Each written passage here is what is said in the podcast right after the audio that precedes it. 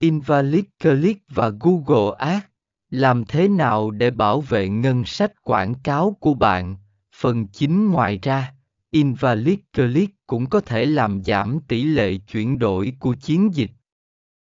Vì lượt bấm này không phải từ người dùng thực sự quan tâm đến sản phẩm hoặc dịch vụ của bạn, khả năng họ thực hiện hành động sau bấm vào quảng cáo, như mua sản phẩm hoặc liên hệ, là rất thấp